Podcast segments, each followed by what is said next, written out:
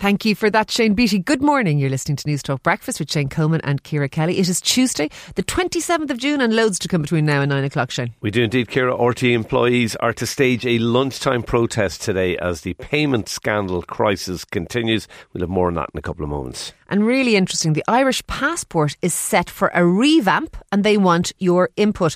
Let us know. I didn't even know, I only noticed because we are talking about it, that there are pictures on every page of the passport with, with scenes from Ireland cottages, the cliffs and moors, people playing GAA, all that kind of stuff. But they're going to change the pictures in the passport. What should be there? What should represent Irishness in the passport? Let us know what you think before 9am, we'll have reaction to alarming research that found that more than one in three Irish teenagers have been binge drinking.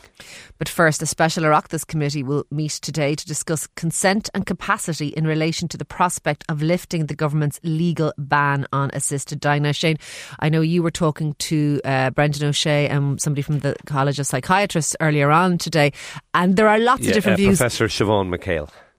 Professor Siobhan McHale, uh, thank you. Uh, there's lots of different views, even within the medical profession, on what should happen here. It is a really difficult area. I did like something Brendan O'Shea said. He said, It isn't just about the views, though, of doctors. This is about the choices for patients. I have been a doctor uh, uh, for for many years in my life. Two decades I spent in practice, and certainly for a long part of that, I would have been against assisted dying because there are all kinds of ethical reasons why it is fraught with difficulty, including, and this is a very important one, that the right to die for somebody who is sick or elderly or frail becomes, you know, the duty to die because you feel like you're a burden on other people. That's a huge issue. There's also issues around when people are depressed. Supposing you were terminally ill and, and in pain, depression might be a feature there. And and whilst you are depressed, you might think this is, is the right option for you. But if we treat your depression, you may no longer think that. It is a really difficult area. Having said all of that, I think under certain circumstances, I think with careful use of, of good, robust medical ethics and lots of caveats put around it. I think some people should have the right to choose when their lives end. I do think that. Um, I didn't always think that, but I do think that now.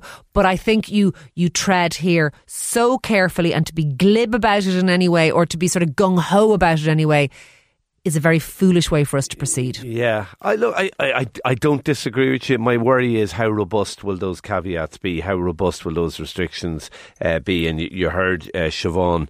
Uh, uh, Professor um, Professor Siobhan McHale, you heard her uh, an hour ago saying in other countries those restrictions have not been particularly robust. Uh, and one thing did alarm me: that uh, survey, that opinion poll in the in the Business Post at the weekend, two thirds of people in favour of assisted dying uh, even when the person doesn't have a terminal illness.